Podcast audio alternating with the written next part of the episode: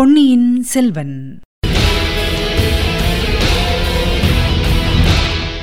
வணக்கம் நீங்கள் கேட்டுக்கொண்டிருப்ப தமிழசேஃபம் தமிழசேஃபமில் இனி நீங்கள் கேட்கலாம் பொன்னியின் செல்வன்.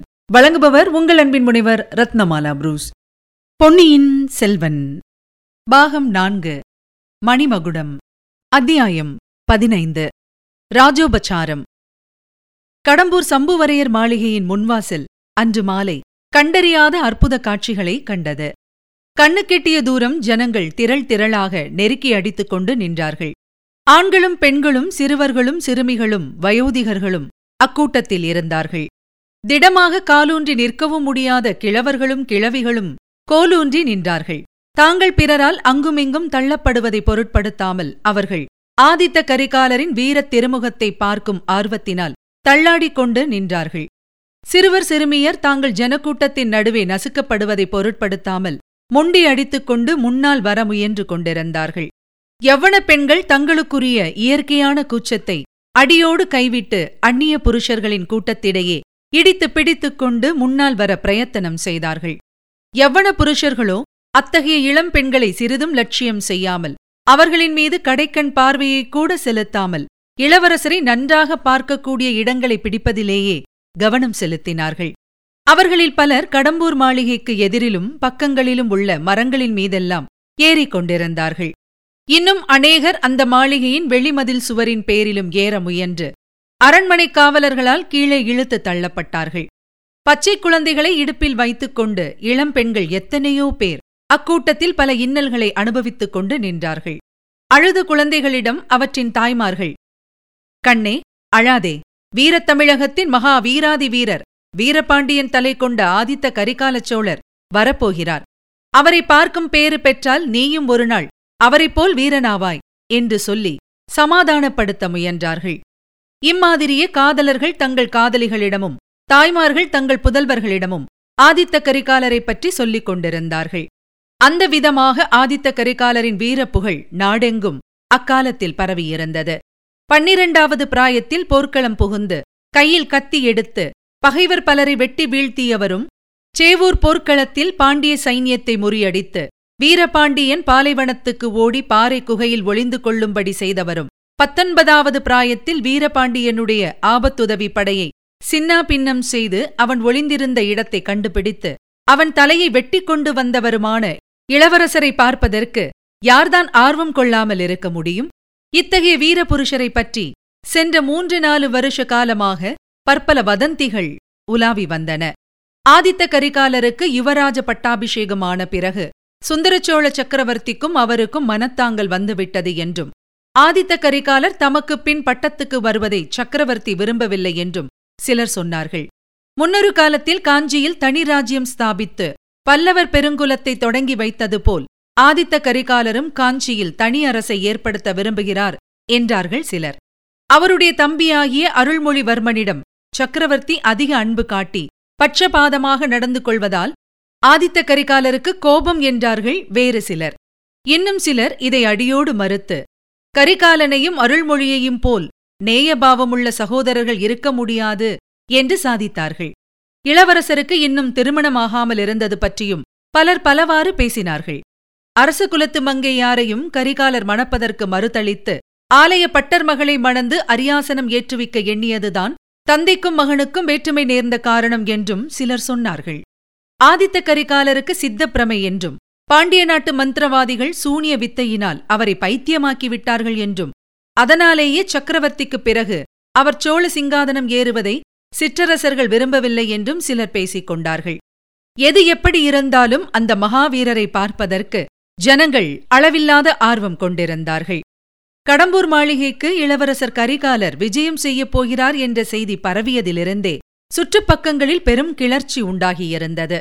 அன்று மாலை வரப்போகிறார் என்று தெரிந்த பிறகு அக்கம் பக்கத்தில் இரண்டு காத தூரம் வரையில் இருந்த எல்லா ஊர்களிலிருந்தும் மக்கள் வந்து திரண்டு விட்டார்கள்.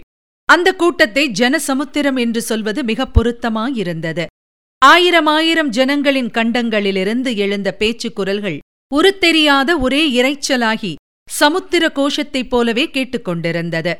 மாளிகையின் முன்வாசலுக்கு எதிரே இளவரசரும் அவருடைய பரிவாரங்களும் வருவதற்கு அரண்மனை காவலர்கள் வழிவகுத்து நின்றார்கள்.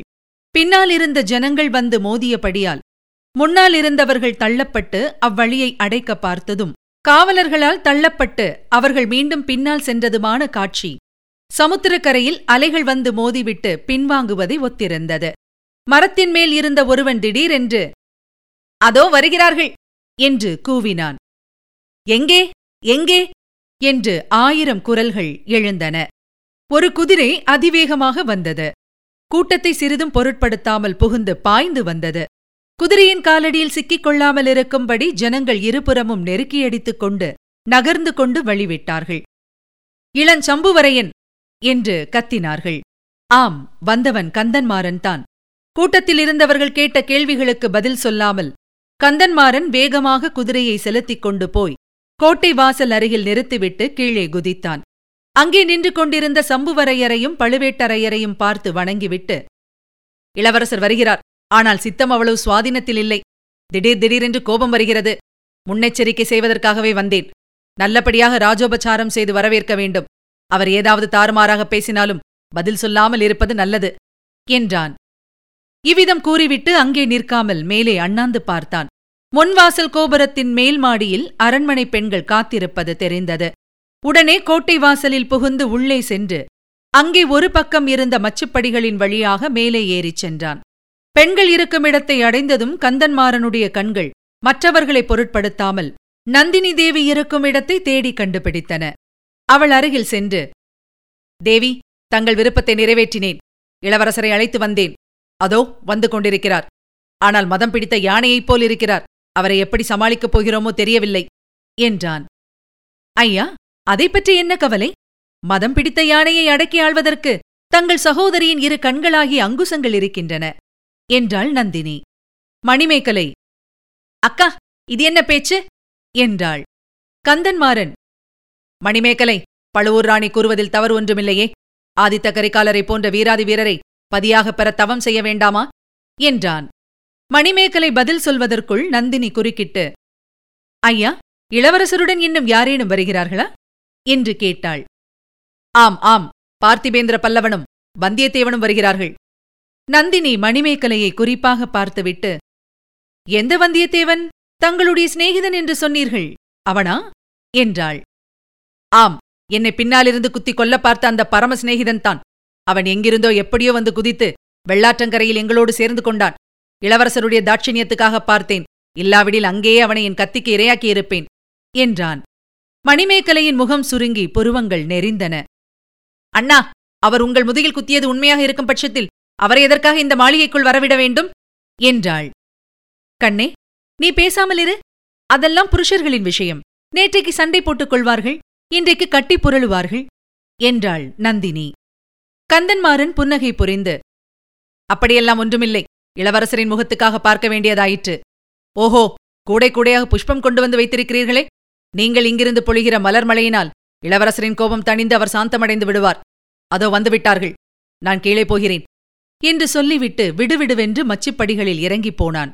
அந்த முன்வாசலின் மேன்மாடத்திலிருந்து பார்க்கும்போது கண்ணு கெட்டிய தூரம் பறந்திருந்த ஜனசமுத்திரத்தின் நடுவே சுழிக்காற்றினால் ஏற்படும் நீர்ச்சுழலைப் போல ஓரிடத்தில் தோன்றிக் கொண்டிருந்தது. அந்தச் சுழலின் மத்தியில் அகப்பட்டுக் கொண்ட நாவாயைப் போல் மூன்று குதிரைகளும் அவற்றின் மேல் வந்த வீரர்களும் சில சமயம் தோன்றினார்கள். மறுகணம் ஜனசமுத்திரத்தின் பேரலைகளினால் அவர்கள் மறைக்கப்பட்டார்கள்.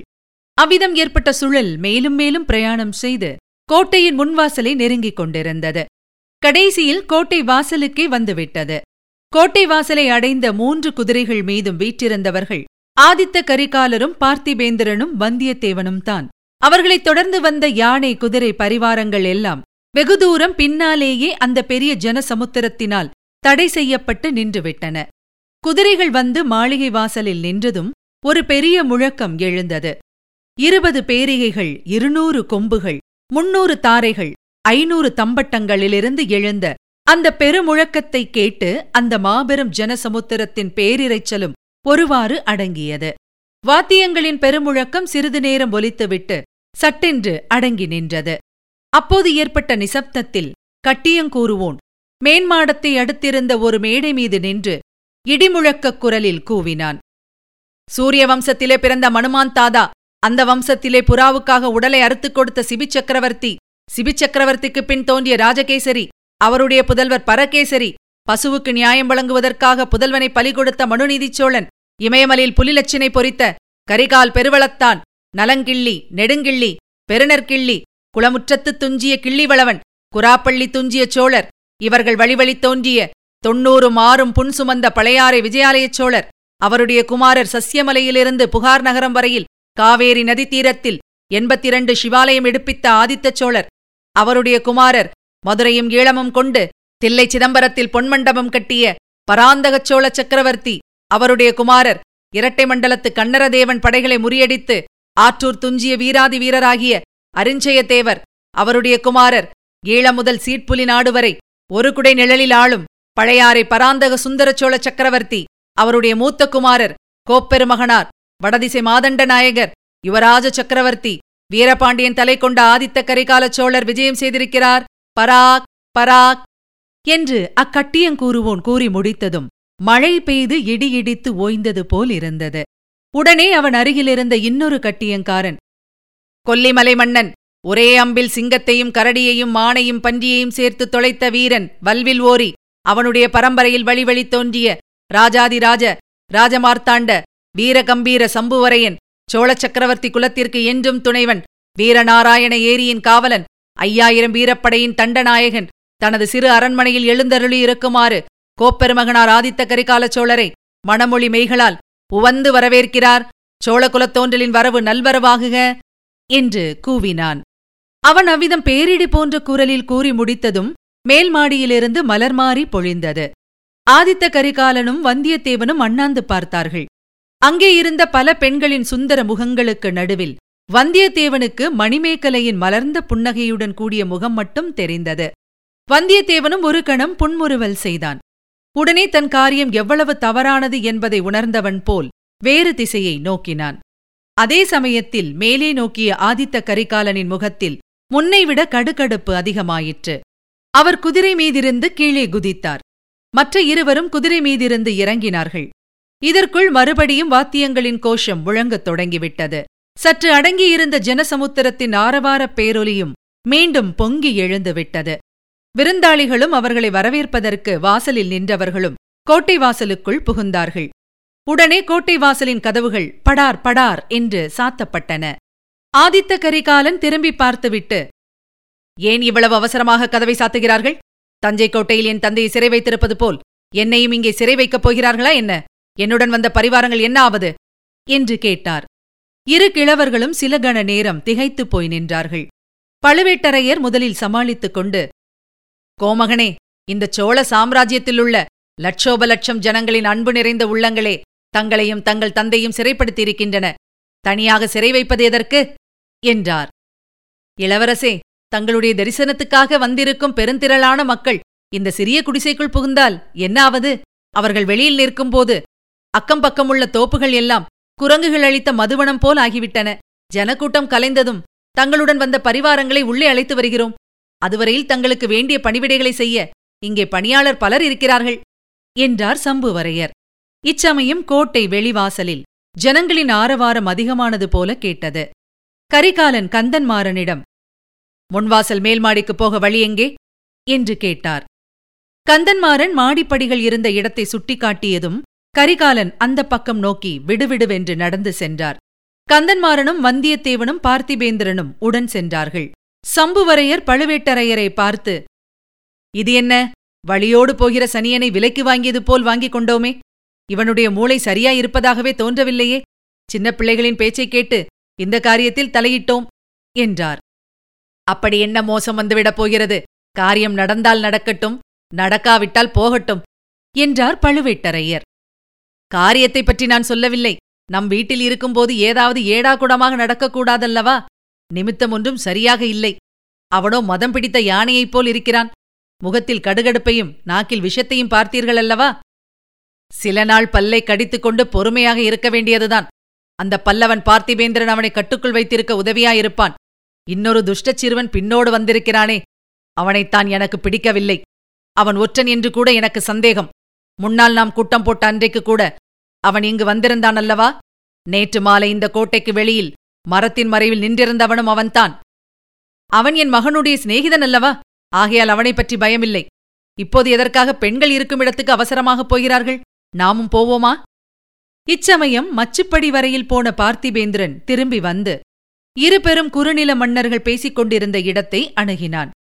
சம்புவரையர் கடைசியாக கூறிய வார்த்தைகள் அவன் காதில் விழுந்தன. ஐயா இளவரசர் விஷயத்தில் உங்களுக்கு வேறு என்ன சந்தேகம் இருந்தாலும் பெண்கள் சம்பந்தமான சந்தேகம் மட்டும் வேண்டியதில்லை. பெண்களை அவர் கண்ணெடுத்தும் பார்ப்பதில்லை என்று சொன்னான். பழுவேட்டரையர் புன்னகையுடன் அப்படியானால் அவரை நாம் இங்கே அழைத்ததன் நோக்கம் எப்படி நிறைவேறும்? என்று கேட்டார். அது சம்புவரையர் திருமகளின் அதிர்ஷ்டத்தையும் சோழ சாம்ராஜ்யத்தின் அதிர்ஷ்டத்தையும் பொறுத்தது. பார்த்திபேந்திரா மணிமேகலையின் அதிர்ஷ்டம் ஒருபுறம் இருக்கட்டும். வரும்போதே எதற்காக இளவரசர் இவ்வளவு கடுகடுத்த முகத்துடன் வருகிறார்? எதற்காக இப்படி விஷமமாக பேசுகிறார்? அவரை நீ எப்படியாவது இங்கிருந்து சமாதானமாக அழைத்துப் போனால் போதும் என்று தோன்றுகிறது. என்றார் சம்புவரையர். வெள்ளாற்றங்கரை வரையில் இளவரசர் சுமூகமாகவும் குதூகலமாகவும் வந்தார். பின்னர் இந்த வந்தியத்தேவனும் வைஷ்ணவன் ஒருவனும் வந்து சேர்ந்தார்கள். அவர்கள் ஏதோ சொல்லி இருக்க வேண்டும். அது முதல் இளவரசரின் குணம் மாறியிருக்கிறது. நாங்களும் அப்படித்தான் நினைத்தோம். இப்போது என்ன செய்யலாம்? அந்த துஷ்ட பையனும் உங்களோடு வந்திருக்கிறானே? நீங்கள் கொஞ்சம் பொறுமையாயிருங்கள். நான் எல்லாம் சரிப்படுத்தி இருக்கிறேன் அந்த பையனுடன் எனக்கும் ஒரு சண்டை இருக்கிறது. அதை நான் சமயம் பார்த்து தீர்த்துக் கொள்கிறேன். என்றான் பார்த்திபேந்திரன். கரிகாலனும் மற்ற இருவரும் முன்வாசல் மேன்மாடத்துக்கு சென்றபோது அங்கிருந்த பெண்கள் திரும்பி படியில் இறங்கி வரும் சமயமாயிருந்தது. கரிகாலன் கந்தன்மாறனை பார்த்து நண்பனே தாய்மார்களையெல்லாம் நமக்காக இங்கு வந்து காத்திருக்கும்படி செய்யலாமா? அது பெருந்தவறு. நாமல்லவா இவர்கள் இருக்குமிடம் சென்று நமது வணக்கத்தை செலுத்த வேண்டும் என்று கூறிவிட்டு பெண்மணிகளுக்கு வணங்கி வழிவிட்டு நின்றார். ஒவ்வொருவராக இறங்கிய போது கந்தன்மாறனிடம் யார் யார் என்று கேட்டு தெரிந்து கொண்டார். நந்தினியை பார்த்ததும் ஓ பழுவூர் இளைய பாட்டி அல்லவா? உண்மையாகவே வந்திருக்கிறார்களா? மிகவும் சந்தோஷம் என்றார். நந்தினி ஒன்றும் சொல்லாமல் அவரை தன் கூரிய கண்களால் பார்த்துவிட்டு சென்றாள். அப்பார்வையின் தீட்சண்யத்தினால் கரிகாலனுடைய உடம்பு சிறிது நடுங்கிற்று. மறுகணமே அவர் சமாளித்துக் கொண்டு பின்னால் வந்த மணிமேகலையை பார்த்து ஓஹோ இவள் உன் தங்கை மணிமேகலையாக இருக்க வேண்டும். சித்திரத்தில் எழுதிய கந்தர்வ கன்னிகையைப் போல் இருக்கிறாள். இவளுக்கு விரைவில் ஒரு நல்ல மாப்பிள்ளையை பார்த்து கல்யாணம் பண்ணி வைக்க வேண்டும் என்றார். மணிமேகலை வெட்கத்தினால் குழிந்த கன்னங்களுடன் வந்தியத்தேவனை கடைக்கண்ணால் பார்த்துவிட்டு மடமடவென்று கீழே இறங்கினாள். பெண்கள் எல்லாருமே சென்ற பிறகு கரிகாலன் அந்த மேல் மாடத்தின் முகப்புக்கு சென்று நின்றார். வாசலில் அப்போதுதான் கலையத் தொடங்கியிருந்த ஜனக்கூட்டத்தினிடையே மறுபடியும் பேராரவாரம் எழுந்தது. ஜனங்கள் திரும்பி கோட்டை வாசலண்டை வரத் தொடங்கினார்கள். அந்த மேல் மாடத்தையொட்டி தனியாக நீண்டு அமைந்திருந்த மேடையில் கட்டியங்கூறுவோன் நிற்பதை கரிகாலன் கவனித்தார். அவனை சமிக்ஞையினால் அருகே வரும்படி அழைத்தார். வந்தவுடன் ஜனங்களுக்கு சில விஷயங்களை அறிவிக்கும்படி கூறினார். கட்டியங்கூறுவோன் திரும்பிச் சென்று பேரிகையை சில தடவை முழக்கினான். பின்னர் ஜனங்களை சமிக்ஞையினால் பேசாதிருக்கும்படி கேட்டுக்கொண்டான். ஆதித்த கரிகாலரின் விருதுகளில் சிலவற்றை விடுத்து சிலவற்றை மீண்டும் கூறிவிட்டு அத்தகைய சோழர் குல கோமகனார் இந்த கடம்பூர் மாளிகையில் ஒரு வாரம் பத்து நாட்கள் வரை தங்கியிருப்பார். சுற்றுப்புறமுள்ள ஊர்களுக்கெல்லாம் விஜயம் செய்வார். அப்போது அந்தந்த ஊர் மக்களை நேரில் கண்டு அவரவர்களுடைய குறைகளையெல்லாம் கேட்டு அறிந்து கொள்வார் என்று கூவினான். அவ்வளவுதான். இதுவரையில் அந்த ஜனக்கூட்டத்தில் எழுந்த ஆரவாரமெல்லாம் நிசப்தம் என்று சொல்லும்படியாக அவ்வளவு பெரிய பேரிரைச்சல் கிளம்பியது. குதூகலக் குரல்களும் வாழ்த்தொலிகளும் கரகோஷ ஓசையும் சேர்ந்து கலந்து எழுந்து சுற்றுப்பக்கம் வெகு தூரம் சென்று வீரநாராயண ஏரியிலிருந்து எழுபத்து நாலு கான்மாய்களின் வழியாகப் பாய்ந்த தண்ணீர் வெள்ளத்தின் ஓசையையும் அமுங்கிவிடும்படி செய்தன. சம்புவரையரும் பழுவேட்டரையரும் பார்த்திபேந்திரனும் அவர்கள் முன்னால் நின்ற இடத்திலேயே நின்று கொண்டிருந்தார்கள். ஆதித்த கரிகாலன் அவர்கள் நின்ற இடத்தை நெருங்கியதும் பார்த்திபேந்திரா ஏது? நீ இங்கேயே நின்றுவிட்டாய் இந்த கிழவர்களுடன் சேர்ந்து நீயும் சத்தியாலோசனை செய்யத் தொடங்கிவிட்டாயா என்று கேட்டார். கிழவர்கள் இருவரும் திடுக்கிட்டு கரிகாலனுடைய முகத்தை பார்த்தார்கள். அவர் முகத்தில் புன்னகை தவழ்ந்து கொண்டிருந்தது. சம்புவரையர் சிறிது சமாளித்துக் கொண்டு கோமகனே சற்று முன் சிறை என்கிறீர்கள். இப்போது சதி என்கிறீர்கள். இந்த குடிசையில் தாங்கள் விருந்தாளியாக தங்கியிருக்கும் போது தங்களுக்கு அணுவளவேனும் தீங்கு நேராது என்று ஆணையிட்டு கூறுகிறேன். அவ்விதம் நேர்வதற்கு முன்னால் என் உடலிலிருந்து உயிர் பிரிந்து போயிருக்கும் என்றார். ஐயா எனக்கு தீங்கு நேரும் என்று நான் அஞ்சுவதாக எண்ணினீர்களா? ஒரு லட்சம் பாண்டிய நாட்டுப் பகைவர்களின் மத்தியில் இருக்கும்போதே எனக்கு தீங்கு நேரும் என்று நான் அஞ்சியதில்லை. என் அருமை சிநேகிதர்களின் மத்தியில் இருக்கும்போது அஞ்சுவானேன்? ஆனால் தங்களுடைய இந்த மாளிகையை குடிசை என்று மட்டும் கூற வேண்டாம். ஆஹா இதை சுற்றியுள்ள மதில் சுவர்கள் எவ்வளவு உயரம் எவ்வளவு கனம் தஞ்சாவூர் கோட்டை மதிலை விட பெரியதாக அல்லவா இருக்கிறது? எந்த பகைவர்களை முன்னிட்டு இவ்வளவு பந்தோபஸ்தாக கோட்டை கட்டியிருக்கிறீர்கள்? என்றார் கரிகாலன். இளவரசே எங்களுக்கென்று தனிப்பகைவர்கள் யாரும் இல்லை. சோழகுலத்தின் பகைவர்கள் எங்கள் பகைவர்கள். சோழகுலத்தின் நண்பர்கள் எங்களுக்கும் நண்பர்கள். தங்கள் வாக்குறுதி எனக்கு மிக்க மகிழ்ச்சி அளிக்கிறது. இதை தங்கள் குமாரன் கந்தன்மாறனிடம் சொல்லி வையுங்கள். என்னுடைய நண்பனாகிய வானர் குலத்து இளவரசனை கந்தன்மாறன் தன்னுடைய பகைவன் என்று கருதி வருகிறான். இது பெரும் பிழை அல்லவா? என்று ஆதித்த கரிகாலன் கூறியபோது கந்தன்மாறன் தலையை குனிந்து கொண்டான். இதுவரை நீங்கள் கேட்டது பொன்னியின் செல்வன். வழங்கியவர் உங்கள் அன்பின் முனைவர் ரத்னமாலா புரூஸ். மீண்டும் அடுத்த அத்தியாயத்தில் சந்திக்கலாம். இணைந்திருங்கள் மகிழ்ந்திருங்கள்.